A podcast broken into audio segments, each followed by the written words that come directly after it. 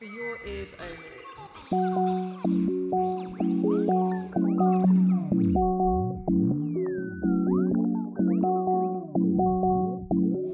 Hello and welcome to For Your Ears Only, the audio series that takes a deep dive into all things podcasting. I'm Lance Dann. And I'm Martin Spinelli. Lance, did I ever tell you about the time Ira Glass called me up to talk to me about working with him on This American Life? Uh, on about a weekly basis. I know, I know. Humor me, though. Humor me. Go and tell me the story. What happened when Ira Glass called you on? So I was working in New York. I just started working in New York, and I'd applied months ago for a job at This American Life, and Ira Glass called me up Really? On the phone in his voice? in his own voice. What did he say? Well, I'm not going to tell you just yet.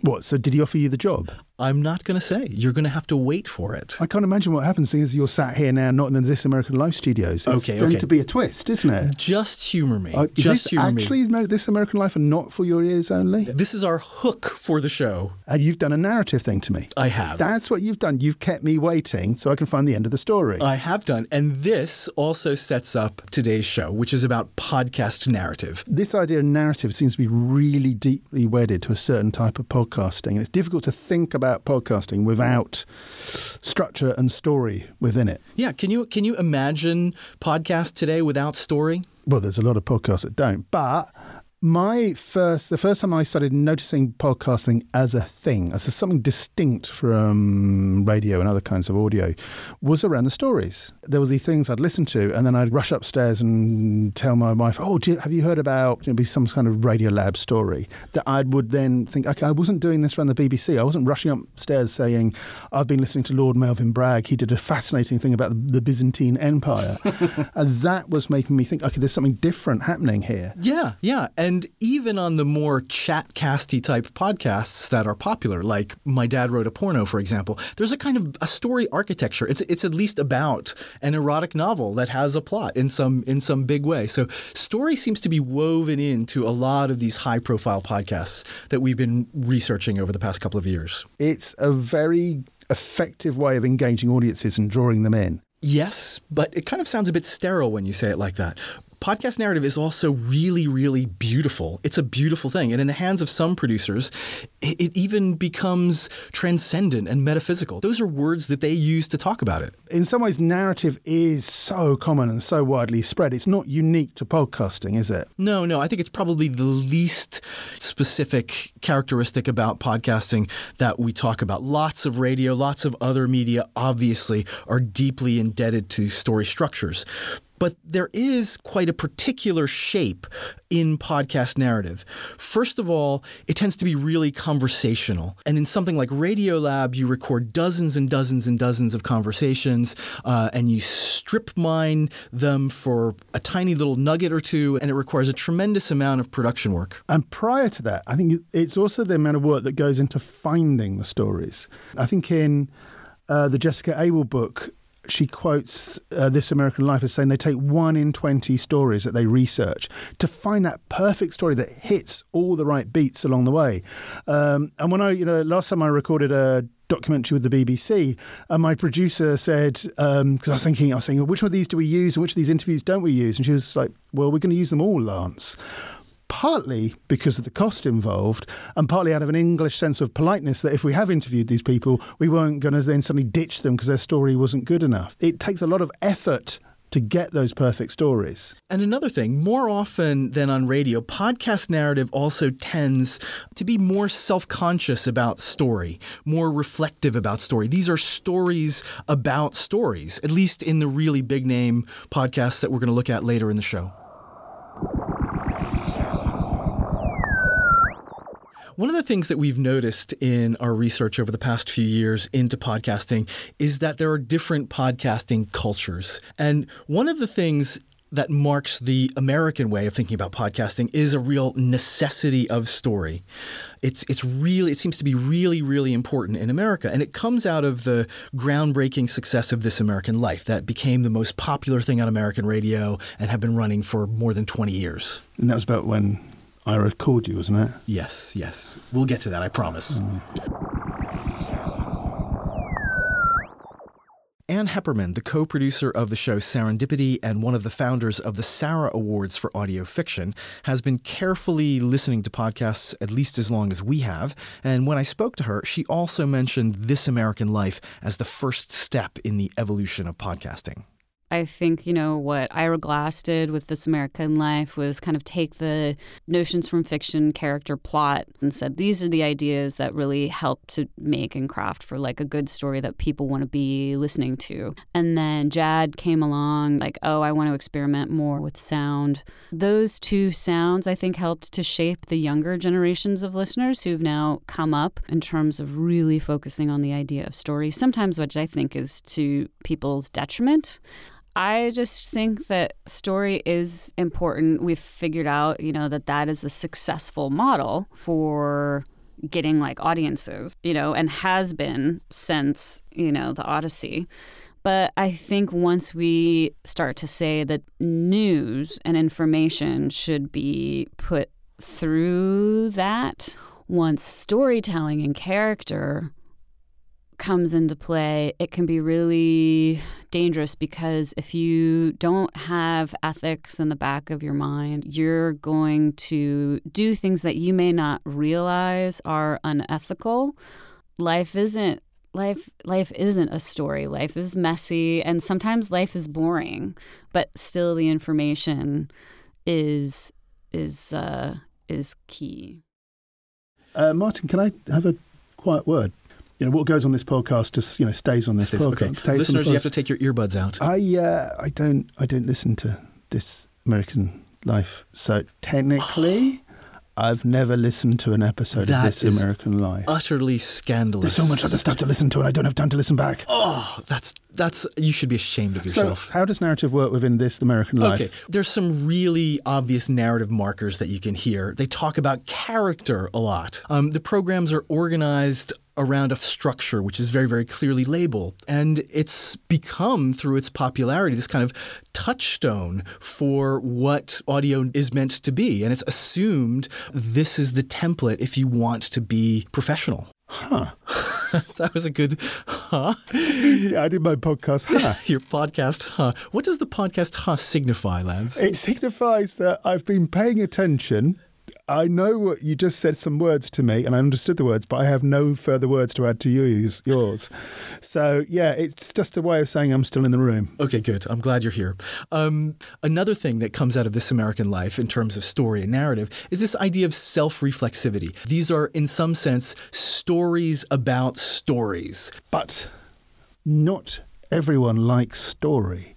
And one of the things actually I had as a producer when I got mildly story obsessed and I was working on shows and podcasts, I was like, oh God, it's got to have a story. It's got to have a story. What have we all learned from this experience? And all my other kind of English co-producers and presenters were just like, why does it have to have a story every time, Lance? Can't it just be some people telling you some things? So there is that discomfort. And I don't know whether it's just an English thing. Lance, so why do you think story is a, a bigger deal in the US? You look like talking, don't you? You, you all have psychologists and things to help you with your problems, whereas, uh, like all good English people, I bottle up all my problems, hold them inside, and then explode in violence. so, actually, not in violence, that's American, though.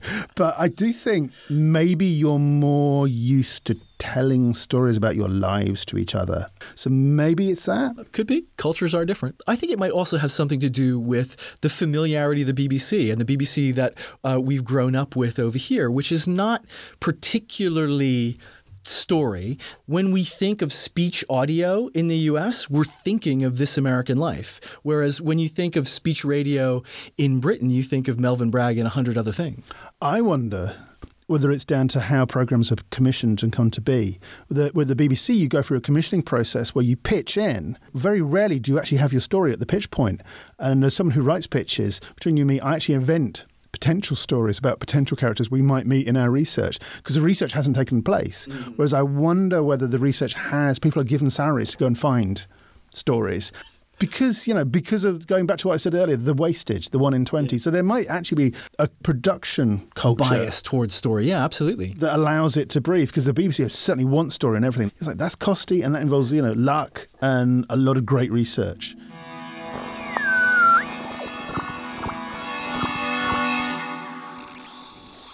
A lot of the narrative podcast producers that we interviewed and a whole bunch that we didn't interview refer to their narrative work in some quite theoretical terms. Ira Glass, for example, he studied semiotics at university, and he takes a lot of cues from Roland Barthes, the French semiotician. And at this juncture, I have to also point out that not only have I not listened to This American Life, but I haven't read Roland Barthes. So I don't know whether I'm qualified to do this podcast. Can you just, um, but before you notice that, because I don't know about theory or podcasting by the looks of it, can you just unpack Barthes for me then? Okay, well, I'm definitely not going to do a lecture on Barth, but Glass points to Roland Barthes' book SZ or SZ if you're American.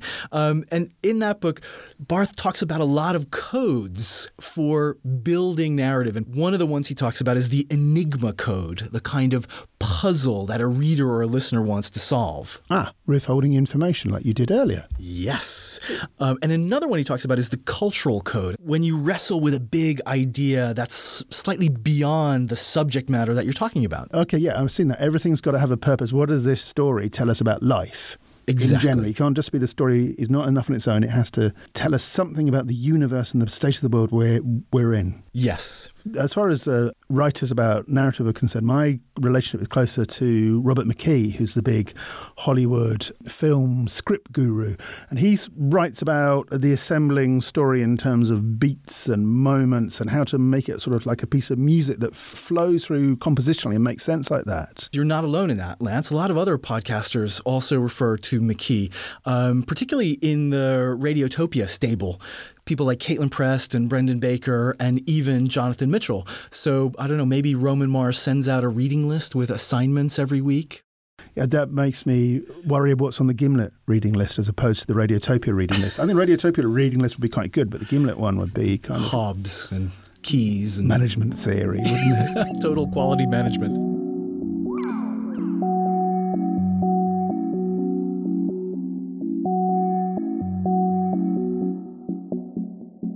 Here's the Hearts presenter Caitlin Prest talking with me about the pleasure and the frustration of chasing narrative. the way that I really feel is that narrative to me is like a math equation that I'm still I'm still trying to figure out, you know, and that it, there's something so like satisfying about about unlocking narrative. The first reason why it's satisfying to me is because it is it's elusive to me. Like I don't really understand. You know, have you ever read that book, The Storybook by Robert McKee? Yeah. Inciting incident. right like the formula yeah. but i but that's the thing is like that formula like I, I, it is it's it's it's limitlessly satisfying i saw um, albert mazel's talk and i remember him saying like why does everything have to focus on a conflict and i was like so deeply moved when he said that i was like yeah why like why can't we just you know I'm, I want to push you on this, on why you find it so sad. Okay, okay. I mean, it sounds so simple. It sounds so stupid, but it's like, you know, things are one way at the beginning and they're different at the end. That feels good. That's fascinating. It's like, to me, there's nothing more limitlessly fascinating than a before and after picture. There's also this kind of dissatisfaction when you go into a film and 15 minutes in, you know how it's going to end. Of course. And that's not satisfying. But that's bad writing. To me, I think that the most interesting thing about narrative well done is it's a series of questions. It's a series of questions, you know, and some of the questions get answered and some of them don't.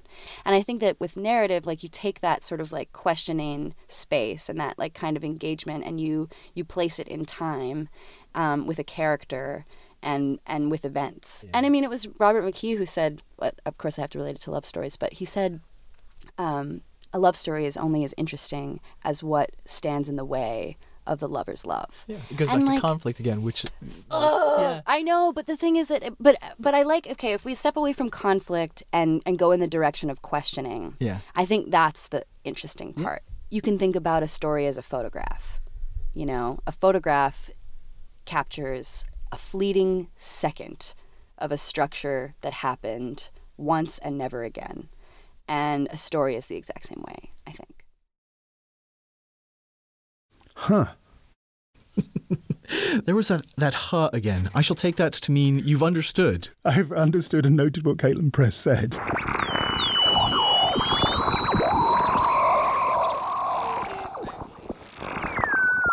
A lot of other narrative podcasters have uh, absorbed Tzvetan Todorov. I love saying that name, Tzvetan Todorov.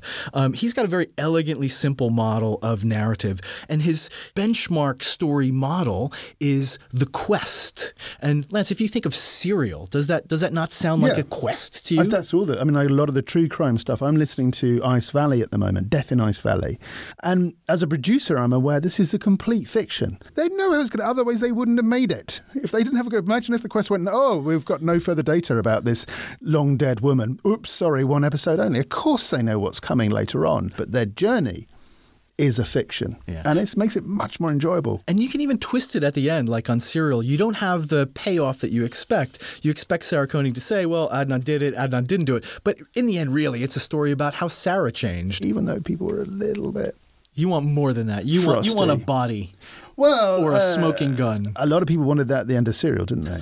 it didn't have that punctuation at the end. That boom, there it is. It's over. We've sorted this, and a lot of people were thrown by it. So, what's the appeal of story then? Why why do you think it's so prevalent in this form? Why couldn't it be like in our time, we're just old people telling us things and we pay attention? Well, when I spoke with Ellen Horne and Jad Abumrad, both who became very well known for their work on Radiolab, they told me how narrative evolved on Radiolab, and they, they had their own roundabout answers to this question why story? So here's Ellen Horne. We were really interested in trying to tell stories that used sound better. And we were interested to have stories that used conversation better. We didn't want to make something that had to be a weekly show. We wanted to make something that could have more impact. I always want a podcast to have character, plot, ideas. I want it to be something that has impact where like I'm intellectually and emotionally moved. There are very few things that hit me on all of those levels. I mean almost without almost without exception reply all gets it for me and um and I love I love what they've done with that podcast. I mean Radiolab always gets that. This American Life for 20 years has always gotten that um, and that's a, like a it's a battle to to make it work on all of those levels. There are there are few things that always that can do that. Have, do you think that um, we've reached a point now in the wake of This American Life and where story with a capital S is becoming a little bit monolithic? This idea that everything has to be hammered into a narrative structure, even if it doesn't really fit? I don't know. Yeah, that's a good that's a good thesis. Um, You're still very attached to story. I am can very attached to story because I I think that's how our minds work. I think that's how we make sense of information. It's not the way the world works, though. I mean, No, but that's how that's how meaning works. It's how you construct meaning. So she's talking about constructing meaning out of chaos. This is really, really powerful stuff. And it has roots in a lot of ancient cultures, like the Bible, for example. The creation story in the Bible, in most translations, begins In the beginning, there was the Word, right? And this resonates really immaculately with Jad Abumrad in Out on the Wire saying it's the beginning that you create. So we're providing structures to organize this randomness, to generate meaning. Here's Jad reflecting on Radiolab's relationship with both science and story. We grew up as a science show, I guess. I mean, I guess if I, if, if I wanted to sort of reduce it to that. But really, what this show was and increasingly is is a look at complicated things, you know, and just look at some complexity in the world, and we want to tell stories about it.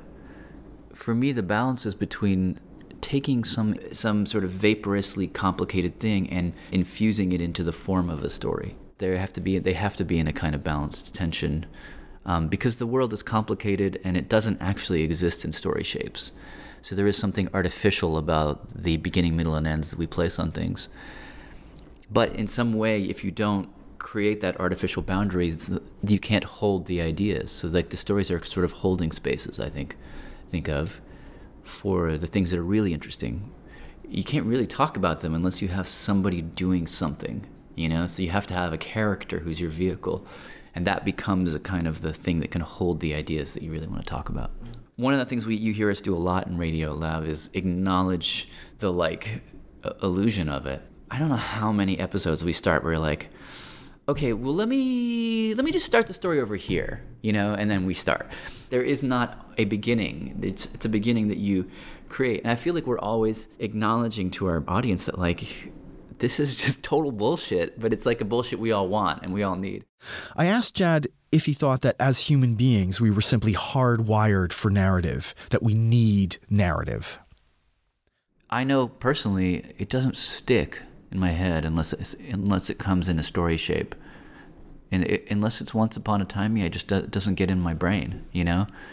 Um, and I read a ton of fact-based journalism where it's not story shaped; it's just sort of lists of facts, and I can't remember them. You know, they don't somehow. It's not that shape doesn't get into my brain, but there's sort of inherent suspense in the story form, which keeps you listening and then it's also sort of engineered to have those moments where you can sort of learn and find meaning.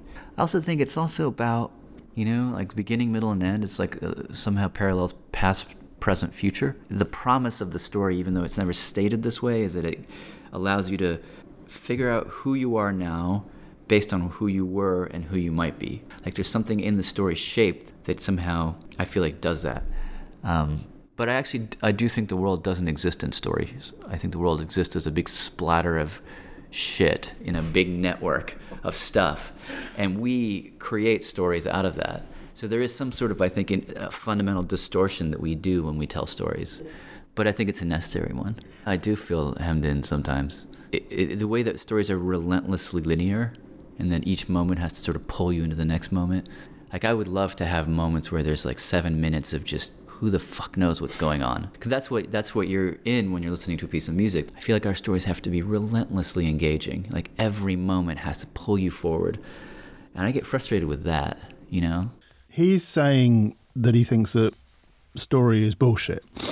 That he's conflicted about it, and is taking a kind of empiricist position on the subject, yeah? Yeah, well, he kind of vacillates in and out of that empiricist position. And I feel his pain. I'm conflicted too. It's really hard to write refable, peer-reviewed articles about this in academic journals. But, you know, Jad doesn't live in that space that I live in. Yeah, and I wouldn't have been running upstairs to tell the stories to my wife. That's what made it communicable. And that's what um, science journalism in general hasn't done too well until Radiolab came, came, came along and took over the, the space, which is kind of odd because, in a way, story makes the ideas more powerful, doesn't it? It's, it's, I mean, are they more dangerous without story, information, facts? Or is it story that weaponizes them? well, that I think that's an open question. And I think Jad, in typical Jad fashion, would try to hold both positions. But the important thing for me is that he constantly returns back to this idea of humanity and being human. Uh, his podcasts are relentlessly human. They're people and people's stories over randomness and absurd or arbitrary structures. There's a real humanist current in Radiolab.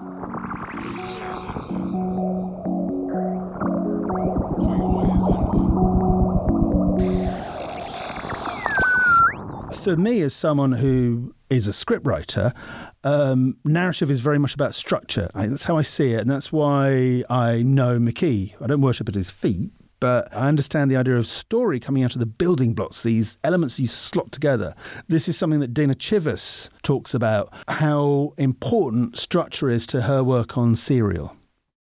I, I, assume everybody does this, but I think it's it's probably just because this is how we've all we all have been taught to do it, having all worked here at This American Life. Pacing is super important, and you have to have moments of reflection. Plot, you have to have uh, forward momentum so that there's something carrying you through the episode. And um, so much of this is done in the writing, which is something I think a lot of people who don't work in radio don't necessarily realize. Because if writing is done well it sounds just like someone's talking to you right? So yeah again like that's why edits are, are so super important. And we'll spend, you know, a, very long time talking about one word or, or one line in her script for that reason. Do you ever kind of um, want to try to push the envelope a little bit? You know, is there a way of kind of making audio information engaging that's not built on this narrative model that we're talking about? I'm sure there is. Um, we're not like actively ch- like we don't have a checklist as we go through and we're not going through and saying oh it's been five minutes we need a moment of reflection. Now it's been 12 minutes somebody needs to make a joke here. And so i don't you know it's not that we're thinking about it in in those terms it's more almost of just like a feeling you know mm. when you're listening to the story especially in the edit like just like what am i feeling? Am i feeling bored here? Am i feeling confused? You know am i feeling like that was all important information but i don't know what to make of it and a lot of our editorial comments come down to that. I think if you if you sort of reduce the elements of an episode you can sort of reduce them to like there were four moments of reflection in this one or, or whatever. But like we're not thinking of it that way. We're just sort of responding to it as listeners hmm. ourselves. And let's take Serial as our little model of how to discuss structure, because it's a very good one for pulling it apart and talking about all the different elements that build story. For example, there is always a bait or a hook or a sexy, intriguing anecdote at the beginning of each episode. Right, they give you that little moment to draw you in, just like you did at the beginning of our one, where you gave us that really interesting anecdote about Ira Glass. Yes, all right, all right. And also, like the, each scene will have its own chronology. There'll be setup, there'll be action, there'll be an, an idea, scene by scene by scene. And everything resolves in a conclusion at the end. And it may not be a conclusion that you expect, but it is a conclusion. In a way that if we look at serial as being okay, a good example of using structures. There's also an extent to which, you know, these structures can be used for ill. S Town was a bad case of like not just setting up those sexy baits as interesting things to draw people in, but kind of bait and switch, fooling us. Because it was initially set up as um, a true crime drama, wasn't it? And then switch, it's actually about a horologist who dies, and then, oh, we've got some interesting cousins appearing. And then it's it's it literally becomes a quest for buried treasure at the end because they're looking for John's gold. it then kind of goes into the murky area really of like looking at this man's private life and there were so many switches in that that that's why you know i don't think there's a lot of good feeling around s town at, at the moment but there is one thing to say about it at least within it's sort of that point about the importance of character and humanity. They did try and put people constantly into the story and it was about the people in the town Yeah, they were really, really central. Perhaps the last building block of narrative, which you hear on lots and lots of narrative podcasts, is a moment of reflection. you know, I do think it's a kind of a very American thing of pulling back. Whereas Yeah. English people don't need feel the urge to do that. Yeah. We're kind of quite happy Yeah, as you, we were. You, you haven't been into self improvement for hundreds of years. no, So no, definitely not. And whereas you guys are just improving endlessly, aren't you? So yeah, these are these are allegorical moments where a character or a presenter or an interviewee is kind of pulling back from the scene that they're in and reflecting about the bigger implications. Radiolab is a particularly good place to find this. You find it all the time. I'm thinking in particular of a moment in the 2005 Radiolab episode called Space. Robert Krulwich is presenting a physicist's point of view. We are a speck on a speck on a speck on a speck.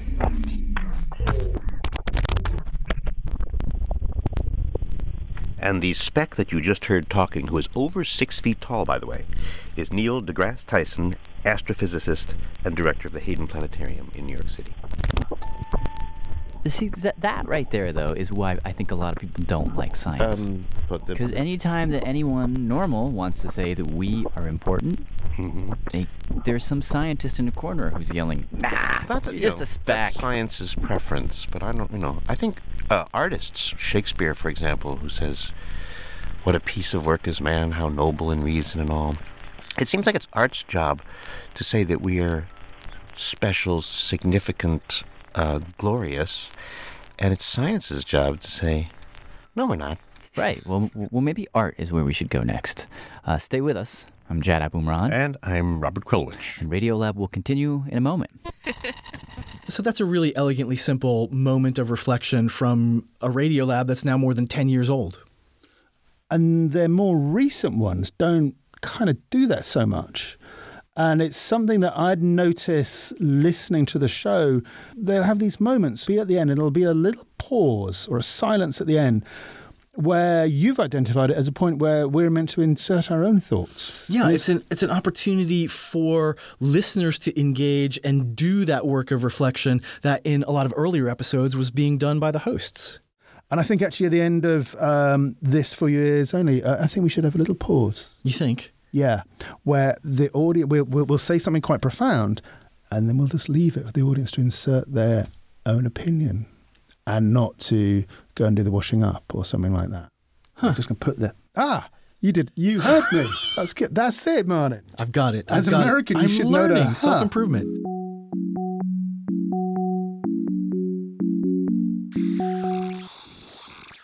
To explore the typical narrative structure of lots of podcasting, we've put together our own This American Lifestyle retelling of a classic story that you're probably familiar with. Today's show Little Red Lies. Our inquiry into how one, often innocuous act can cascade into a disaster. We join Wilf, a good Samaritan caught in a lie. And as a result, things get ugly. I just run fast as I can, but I'm slipping and tripping up over roots, twigs, and, and the nightie is catching around my knees, and crack! A tree next to me explodes. So, how does someone go from a simple good deed to being chased through a forest in a nightie? Wilf, our good Samaritan living in a rural community in the Pacific Northwest, is used to not fitting in. I moved here around five years ago from the city, but I wouldn't say it's home. In what way? It doesn't have that feel. You gotta remember, I grew up in the city, and this place is tiny in comparison. He's right. It's basically a single road with a few cabins dotted through the forest. It's a culture shock. I tried to keep to myself, but trouble just kind of found me. Wilf had some problems after moving. Small communities can be stuck in their ways. Like when you first move in with someone, it, it can take some adjustment. I'd paint my letterbox the wrong color or put up too many Christmas lights. They'd act like I'd shot their puppy. I didn't feel welcome at all. But there was one person who welcomed Wilf into the community with open arms. She'd asked me to do odd jobs. She was getting on, and she gave me a key. I'd pop in, take her some groceries, stuff like that. And so it went on. Wilf would help his elderly neighbor. One cold November morning began like any other, with the short walk to her house. As soon as I turned up towards her place, I knew something was up.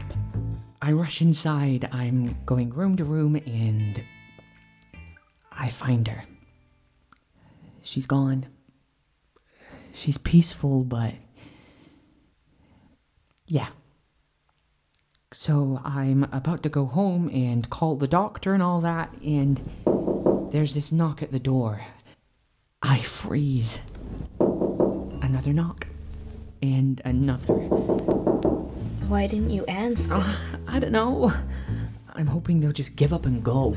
But if you just explain. Well, it's already too late. The moment's already gone. I feel it go. Uh, what am I gonna say? Hi. Oh, sorry, I didn't answer the door. I was I was too busy hiding. We've all felt those moments slip away. When something gets left unsaid and it's too late ever to say it. Sometimes saying nothing is only delaying saying everything. The knocking stopped and the voice is back, louder than before. They're in the house, right? Yeah, so now I'm looking for somewhere to hide, but I'm too big for the wardrobe or under the bed. And all the while, I can hear them looking through the house. I know I'm about to be found with this body, and I won't be able to explain why I didn't just answer the door before I can do anything. The door starts to open. When we panic, We make terrible decisions. Some of the worst meals I've eaten were chosen mid panic. But Wilf's next decision was arguably much worse than his initial one to keep quiet. Before I know it, I've already done it. The words are out. Uh, Don't come in. You said it like that? Oh, I know, but it works. The door stops, but now someone's calling through the door. What's she saying? Grandma, is everything okay? What do you say? That I'm ill and not to come in. I realized she could walk in any second, so now I'm looking through the drawers for a scarf or a hat or anything. All I can find is a nightie. So, uh, I put it on. Doesn't it feel like a bad idea? Well, It's the only way I can see of getting out of this mess. I feel like it might fool her. I'm about to get into bed when there's this scream. The door's open and this girl. She's screaming, and if I walked in on someone next to my dead grandma and they're wearing her nightie, I'm not gonna sit down and wait for them to explain, you know? I just bolt straight past her, out of the house and into the forest. Wilf was spotted leaving the house by a group of local hunters who quickly gave chase. I end up in a ditch. I'm hiding, and I think to myself, hey, aren't we all hiding in some way? Don't we all have a side to ourselves that we keep from others? Keep concealed? Aren't we always pretending to be someone we're not? But what do we have to be ashamed of? Any of us? What do I have to be ashamed of? Really? And I look down. You know, the nightie's not even my color.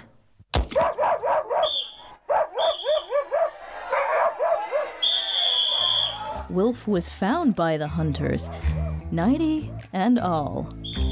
Ultimately, no charges were brought. The police found the death was of natural causes. He did have to move out of the area, though, to a new neighborhood. He's much happier. It's much more friendly, relaxed. So relaxed, in fact, that his new neighbors are three brothers who built their own houses out of natural materials like sticks and straw. A new start. Some could say a fairy tale ending.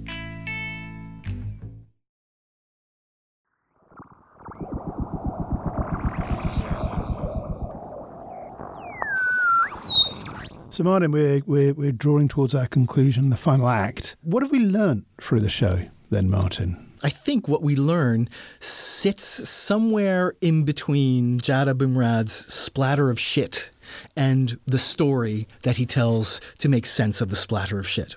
What seems to work really well in podcast narrative, at least in Jad's hands, is just sitting in that tension between the story and the randomness. Jad seems to really want to invest into the illusion that storytelling gives you, that it gives you some other way of organizing our life. So we're left with this sort of suspended tension between story and shit. But there is.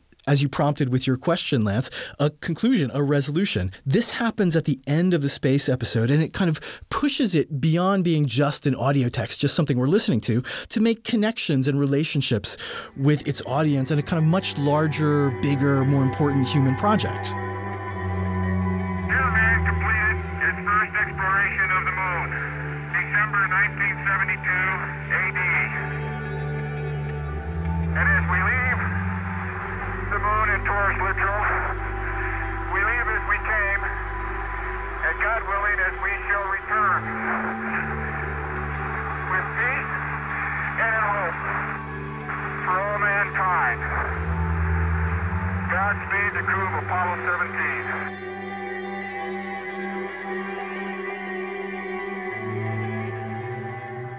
17. The last transmission from the moon. Produced by Barrett Golding for HearingVoices.com. Thanks to him.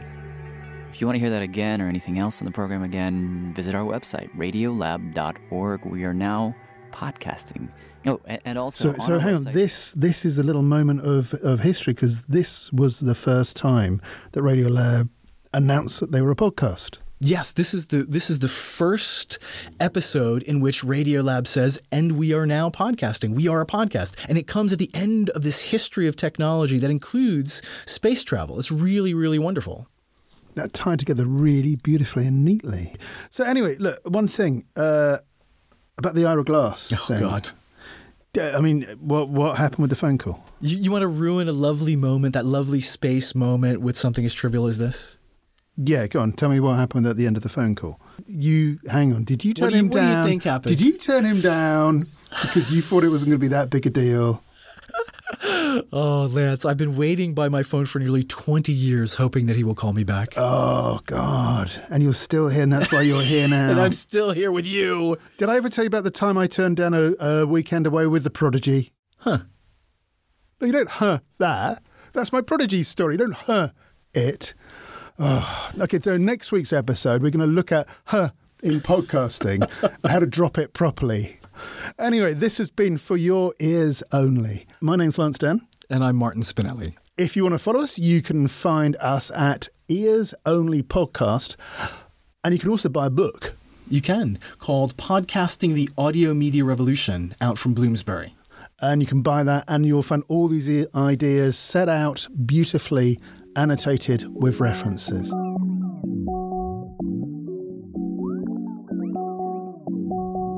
martin the next episode is about audience I'm listening. you're listening but are you engaged and that's the point of it is how people get really involved with podcasts where you get sucked in I'm sucked in. For Your Ears Only was produced by Ella Gray Thomas and Jack F. Dewars. This episode was written and presented by Martin Spinelli and Lance Dann, and Martin was also our executive producer. Andrew Duff created our sound with additional music by Kevin MacLeod, licensed under Creative Commons. Ian McKenna and Rachel Sparks were our actors. We had support from Arts Council England, Bloomsbury Publishing, and the School of Media, Film and Music at the University of Sussex, and the School of Media at the University of Brighton. Our distribution was made possible by Reframe of the University of Sussex and Resonance FM. And we had support for our initial interviews from a British Academy Leverhulme research grant. For more information, please visit earsonlypodcast.com.